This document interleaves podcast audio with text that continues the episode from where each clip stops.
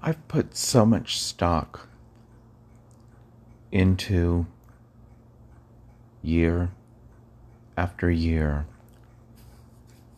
meaning one year of my age after another year of my age. I have to tell you, it makes me very anxious when we get closer to Thanksgiving and Christmas because that means December 1st is right around the corner and I'm going to be another year older. I'm trying, and I think I'm getting there, that I'm realizing yes, I'm going to be another year older, but I'm just going to be another positive enhancement of myself, of my evolution, of my growth as a human being. And when we look at it that way, doesn't that sort of supersede the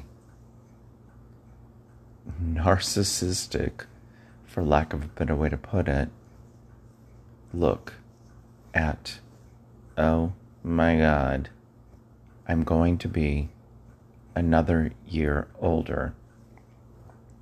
I'm like a tree.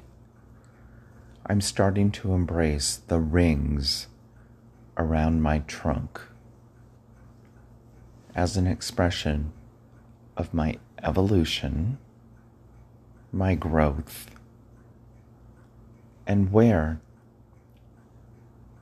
I've always wanted to be as an individual. We start out by not understanding where we're going to go in our life. And as we age and as we experience, we start understanding our direction. When we get to a certain point in our life,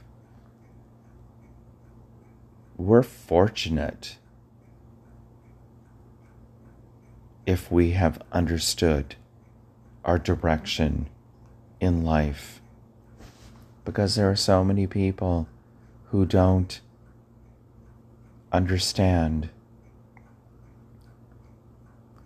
where they're going to go, what they're going to do, in which direction they're going to turn. So I'm proud and honored and happy to admit that I've gotten to a point in my life. In my life of being older, that I've found my place, my mission, my direction, my motivation in life. And really, isn't that all we can hope for? Because with all that, it points us in the direction to grow, to continue, to make a difference. And we're all here to make a difference. And it's my hope that we all can find our way in life towards making a difference. That should be the ultimate goal. I've achieved quite a bit, but what I hold on to is that I've achieved a lot, but I'm able to attempt to make a difference not only for me, not only for my friends, but for everyone with whom I come into contact. that, in my opinion, makes me a legend. I don't want to be a legend.